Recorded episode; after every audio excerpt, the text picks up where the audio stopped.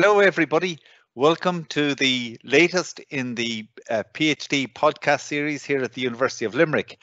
I'm delighted to be joined today by uh, Ketan uh, Madane, uh, joining us from the Bernal Institute to talk about his research. And uh, Ketan, could I just ask you just to give us a little bit of background about yourself and you know how how it is that you came to uh, the University of Limerick? Sure. My name is Ketan Madane. Uh, basically, I'm from India, and uh, I was pursuing like before joining um, University of Limerick. I was like uh, associated with one of the research laboratories in India, and I was like exposed to a lot of different research areas. And I wanted to do a PhD in like uh, these areas, so I just opted for University of Limerick to uh, continue my research in that particular field. So okay. yeah. And uh, could I just ask you, um, about you know where the interest in your PhD came from? Where did that you know, wh where did the passion come from? You know that made you want to do a, a PhD. Well, uh, because I was before joining University of Limerick, I was associated with uh, with one of the research laboratories in India, uh, named uh, like CSIR National Chemical Laboratory. Uh, this is a government uh, laboratory, and I was exposed to a lot of different research areas in that laboratory and uh, you know i was working on some of the projects related to reactor design when i was working there. And it was at that moment of time where uh, i was like interested in carrying forward uh, the research of reactor design. And then eventually uh, i was searching for the position. And then um, luckily i uh, i landed in uh, university of limerick to continue my research. Yeah and that would lead to my next question about you know how was it that you ended up in the university of limerick well, uh, uh, to be very honest, I was like uh, searching for like different universities, and then eventually uh, why UL is because first the laboratory facilities are excellent, and uh, one of the pioneering scientists, uh, Dr. Vivek Ranade, under whom I am doing my PhD, happens to be in UL, and I wanted to you know start do my research under his guidance. because he's one of the leading names in in in reactor design and computational fluid dynamics, so that is my field of research. So it was, um, you know, obviously the facilities at UL and the faculties. So both uh, things uh, eventually, you know, that that that made my choice uh, pretty clear to land up in UL. Okay, great. Because yeah, I think everybody knows that Vivek is such a you know an, yeah. inspiring researcher. And so, what are you working on with um with you know as part of your PhD, and what are you working on with with Vivek and and his team right now? Well, my PhD topic basically is uh, continuous crystallization in passive fluidic devices. Uh, what it basically means in a very simple language is uh, for all the reactions that we carry carry out or all the crystallization process that we carry out as of now, uh, mostly it involves stir tank reactors. Like it has a tank and it has a stirrer in it into it. So what we are basically trying to attempt to uh, do is um, we need we are replacing this uh, complex moving part machineries uh, like st the stirrer or the vibrator or like uh, some sonicators or something we are convert uh, replacing these vessels with a passive fluidic device. So that device will not uh, have any moving part and still give us the same result. And because uh, it is just a reactor it will be it can be operated continuously. So you just feed your reactants a and b and you eventually get your crystals at the output with no moving parts and it will be operated in a continuous ma manner. So it is continuous crystallization passive fluidic device. Okay, fantastic. So it simplifies the whole process in a much more in a much more streamlined manner. Excellent. And Great. more greener and more cleaner technology. Excellent. Yeah. So in terms of sustainability, and I know they put a huge emphasis on the sustainable development goals in the Bernal Institute, and uh, and and fulfilling and, and in fact, you know, matching those goals uh, in in the in the work that is that takes place in the institute. Could I ask you, um, Ketan, about um, a typical day? You know, a typical working day for you mm. as a researcher. I know there probably is no such thing as a typical day, but what would you say is a, you know, uh, how would you describe if you if somebody asked you to describe, you know, what what do you do and what a day for you looks like? You know, could you give one example of? My PhD basically uh, involves both simulations and uh, experimentation. So what we do is that uh, in a typical day, I start off my day by like looking at few geometries of the reactors. I'll and then I'll start my simulation at the first half of the uh, of the day, and then eventually uh, we will uh, you know obviously will manufacture that design uh, not at uh, that will not be a typical working day. So what basically we do is that suppose we design design a and we uh, simulate that design then we uh, you know send that design for manufacturing. So once uh, so the simulation various simulations runs on over that design. Till then we'll get back that design manufactured design. We do experiments on that so this process takes back and forth back and forth and then there is a certain optimization that that takes place in the design and even the process, uh, experimental parameters. So this whole cycles uh, repeats so what uh, uh, eventually it sinks down to uh, the required crystal size or re required crystal attributes. Once that is achieved our everything's i mean our the research stops over there so we then reiterate the design then we reiterate the process and this is how it works typical uh, typically so uh, first half will be simulations second half will be experimentation and the later remaining uh, later later day later part of the day will be analysis and okay. the next and in terms of your next big milestone for your for your PhD, Ketan, what would that what, what what's the next, you know, um, big um very big, uh, uh milestone in my phd would be like uh, we are aiming at a crystal vending machine.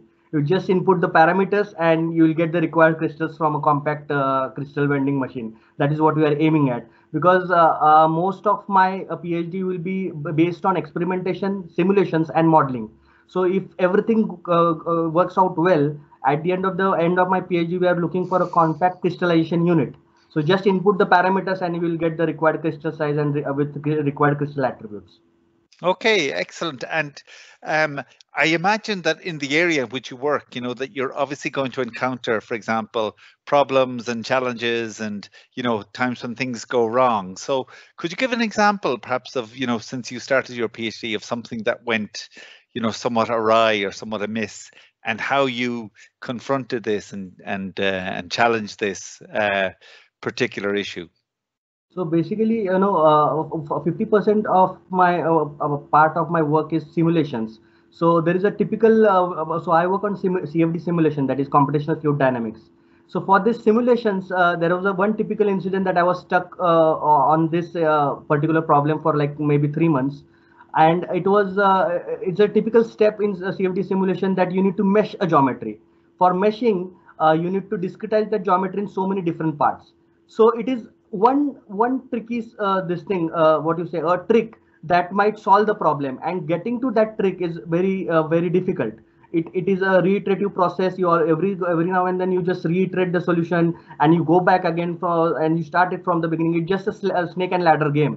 Mm -hmm. and it is highly frustrating but then it's also challenging at the same time. So i was like dealing with this problem and then eventually uh, one thing that i learned like to solve the problem is to somehow give give it a give it a, a rest. And eventually down the timeline something clicks out. So you know solving problems to some extent i would suggest that it is sometimes it is better to leave the problem alone.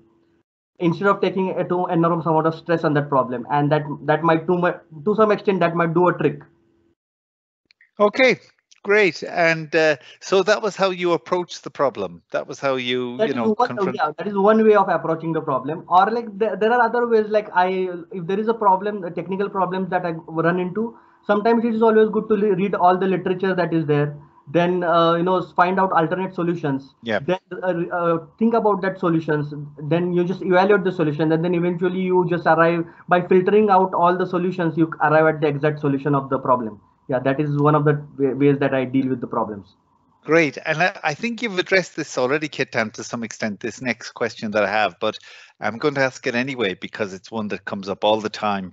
We mm -hmm. hear so much about impact of research and people have to account for and to um, state and stipulate what the impact of their research is. Mm -hmm. So how, what would you say if you if someone were to ask you, you know, what can be the the wider benefit or what's the impact of your PhD project?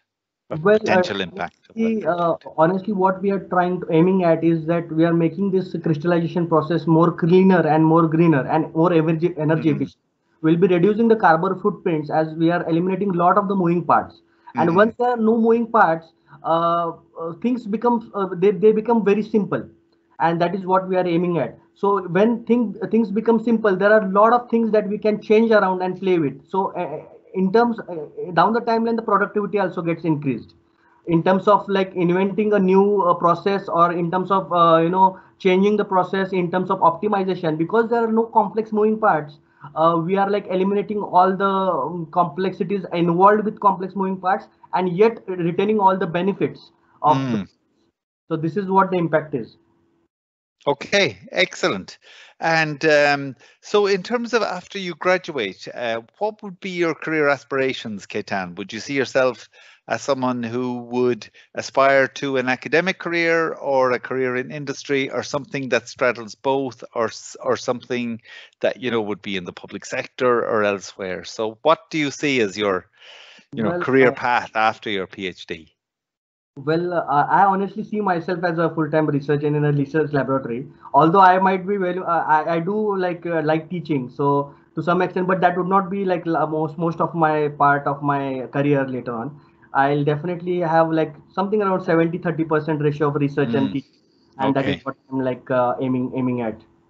Yeah, great. And what would you say, you know, uh, what would you say is the advantage of doing a PhD, say compared to, you know, uh, someone with your current qualifications and some would be maybe some of your contemporaries or your peers who are now working in in in industry. What would you say are the advantages of doing a PhD over that type of career at at the moment you know for the stage that you're at?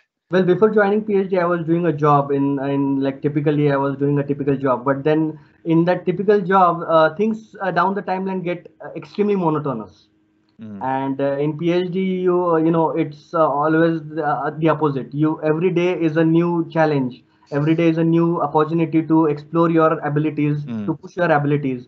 And this is what uh, actually you know opted me for phd and anyways uh, first and foremost thing is that you know the the the urge to go into depth uh, of a subject is uh, that that that thing is satisfied in phd uh, that will not be satisfied in job because down the timeline jobs gets get uh, monotonous.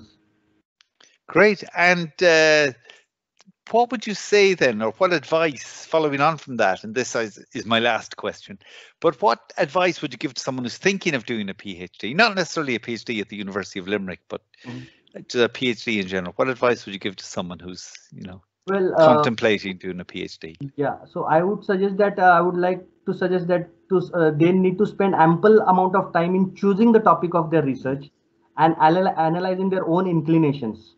That if you're interested, then you need to analyze if you are really interested into this particular field. And then you need, uh, they need to spend ample amount of time in choosing the topic of research. That is definitely uh, uh, uh, uh what i would like to suggest to aspiring phd students. Okay Ketan, that was great. Uh, thank you so much. Uh, that was really informative and insightful. And thank you for giving us uh, such a comprehensive overview of the research that you're undertaking at the moment and um, I'll say just best of luck with your with your with your doctoral studies and in which forever uh, in whichever career path you decide to take. So, thank you so much, and uh, it was a real pleasure talking to you, Ketan, and uh, see you soon. Thank you very thank, much. Thank you, and thank you for your time. Bye bye.